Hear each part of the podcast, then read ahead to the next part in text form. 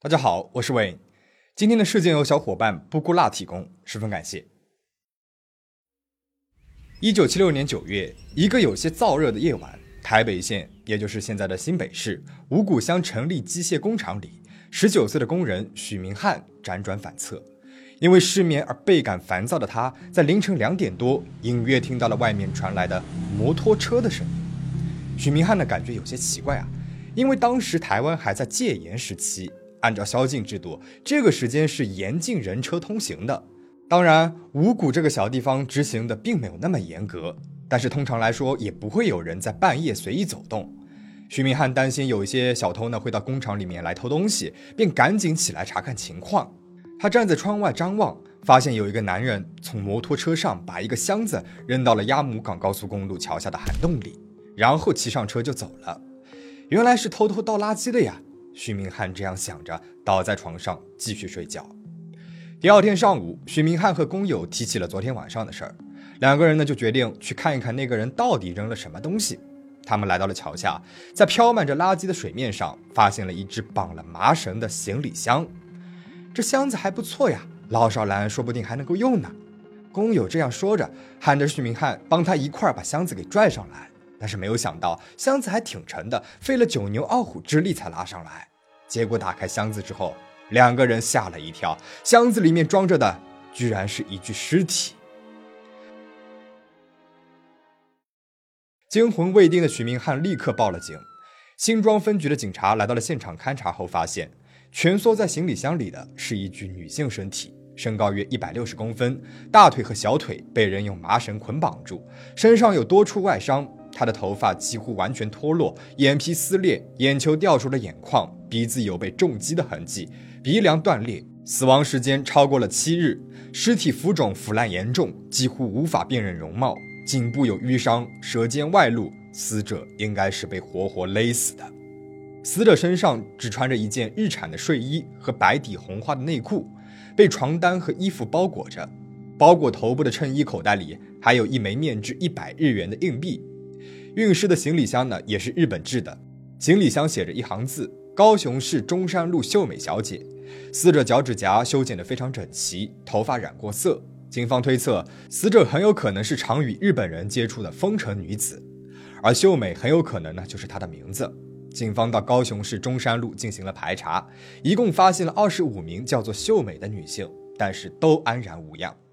这时候，新庄华王理发店的老板娘刘碧段向警方报案。在他店里面做色情按摩的林小美失踪了，因为小美听起来很像是秀美，所以新庄分局觉得死者应该就是林小美。四天之前，林小美的男友杨清炳因为身上的一万一千元现金和几张支票不见了，认为是林小美偷的，于是到理发厅把林小美给带走了。之后呢，林小美就不见了踪影。据此，警方认定杨清炳有着重大的作案嫌疑。杨清炳被警方逮捕之后，写下了自白书，说自己在家乡彰化和林小美相识，后来在台北重逢，之后两个人恋爱同居。因为林小美偷了他的钱，两个人发生了口角，所以杀害了林小美。他在三重正义北路一家商店买了绳子和胶布，把林小美的尸体捆绑后塞进了行李箱，用摩托车运尸到五谷丢弃。他甚至还供出了一名共犯。从发现尸体到破案，警方只用了四十八个小时，而且动机、作案时间、作案工具、作案过程全部都调查了出来。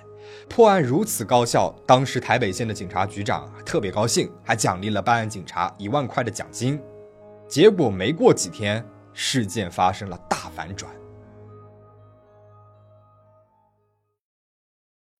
有人从台中寄了一张林小美和一名男子在江子翠大同水上乐园游玩的照片给报社，照片上显示的拍照日期是在五谷乡尸案案发之后，也就是说，这行李箱里面的尸体根本就不是林小美。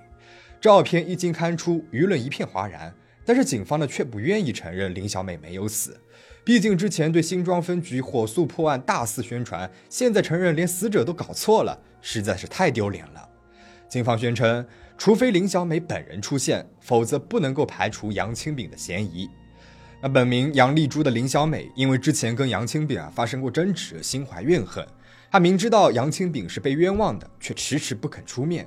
最后还是刑事警察局到台中把他给找了出来。被关押了九天的杨清炳才被释放出来。既然林小美没有死，那么杨清炳写下的自白书又是怎么回事呢？原来，因为尸体被发现的时候已经面目全非，新庄分局接到林小美失踪的报案之后，认定了死者就是林小美。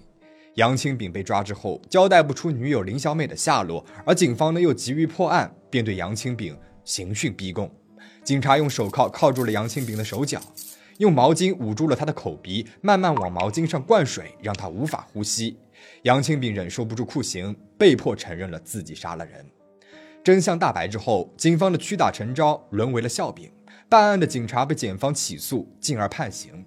一时之间，警方丑闻加深，破案压力陡增，而之前的调查完全搞错了方向，一切还得从头查起。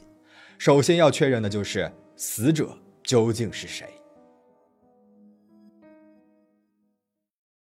警方加大了宣传的力度，报纸、广播电视都反复播报这个案件。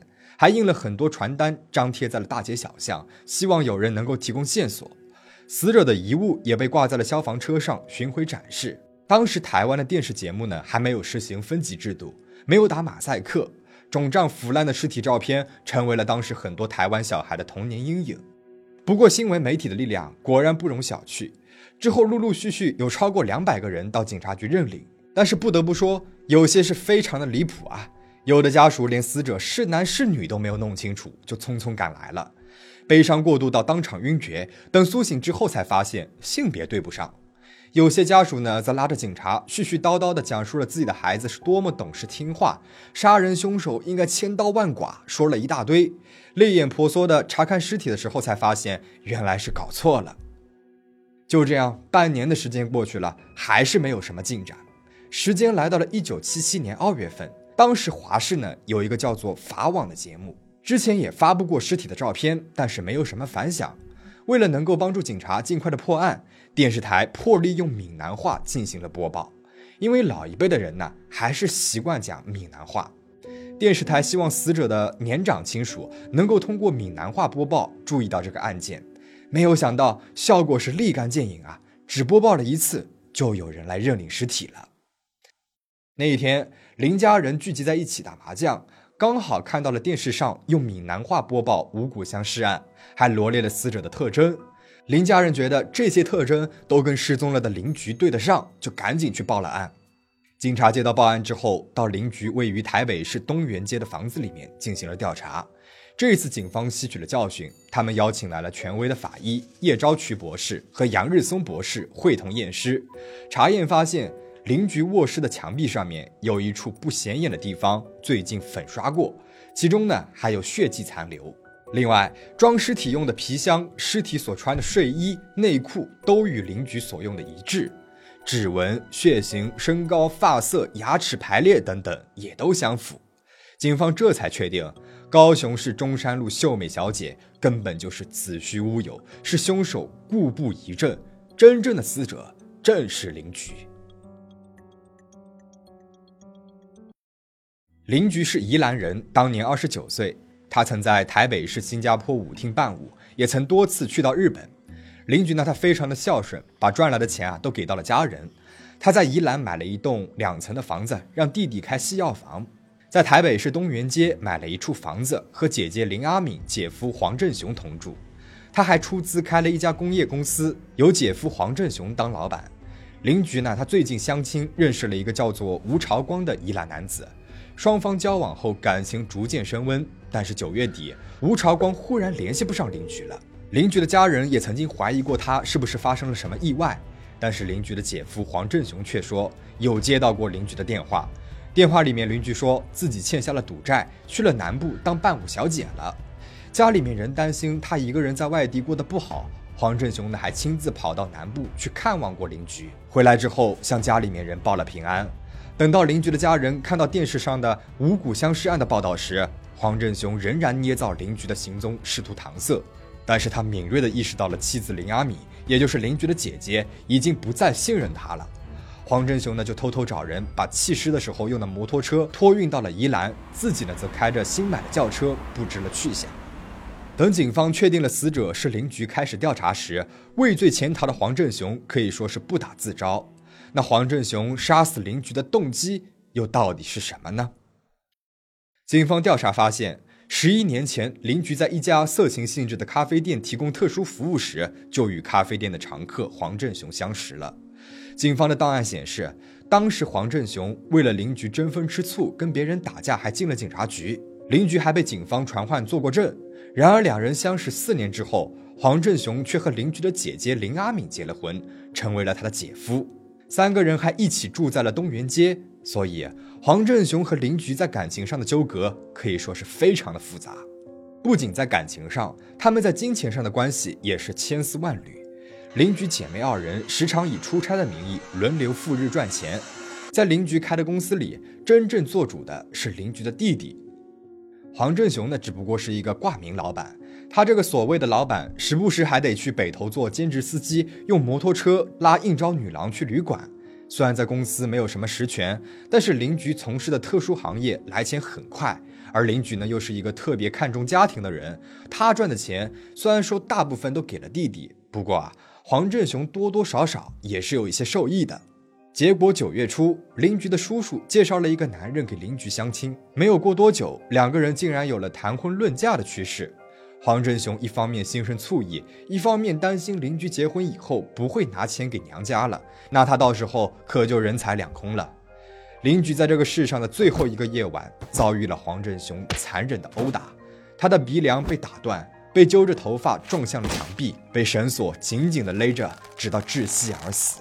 警方在包裹尸体的床单上、邻居的内裤上采集到了不属于死者的体毛，检验发现是黄振雄的。邻居体内的分泌物经过化验，分属两个人，分别是 O 型和 B 型。那么邻居的血型是 O 型，黄振雄的血型是 B 型，所以合理推测，当天晚上两个人还发生了性关系。而失踪了的黄振雄此时又在何地呢？黄振雄在留给家人的书信当中写道，自己没有杀害邻居，他是因为欠下了大笔的金钱，不得已只好跑路了。在警方展开追捕时，黄振雄已经从台北逃到了高雄。他找到了一个朋友，把两块金牌和两条金项链托他卖掉。拿到钱之后呢，又从高雄逃往了花莲，躲在了自己的姐姐家中。但是随着警方的包围圈不断缩小，黄振雄意识到自己逃不掉了。一九七七年二月二十一日，农历大年初四，警方在花莲的一处防空洞里发现了黄振雄的尸体，地上有喝到一半的高粱酒。毒药瓶、少量的金钱，还有一张证明身份的驾照。法医验尸后确认，黄振雄是服毒身亡。那么，如果真的只是因为欠钱，黄振雄又何必服毒呢？警方最终认定黄振雄是五谷僵尸案的凶手。这个轰动一时的案件终于告破。不过，那天晚上到底发生了什么呢？或许黄振雄与邻居浓情蜜意之时，提起了未来，提起了邻居的男友吴朝光。黄振雄醋意大发，失手杀害了邻居。又或许黄振雄早有预谋，逼奸了邻居后杀人灭口。在勒紧了绳子的那一刻，黄振雄的头脑中，感情、金钱和冲动究竟是谁占了上风？我们已经无从得知了。那么今天的故事到这里就讲完了。五谷相尸案在台湾是一个很有代表性的案件。当时的台湾很多警察没有受到过正规的培训，刑讯逼供时常发生。五谷相尸案因为错认死者，屈打成招，引起了很大的轰动。那科学办案的观念也渐渐兴起，这起案件也因此成为了台湾规范刑事侦查权力的里程碑事件。最后，欢迎留言说说你对这起事件的看法，请大家保持警惕，保持安全我们下期再见。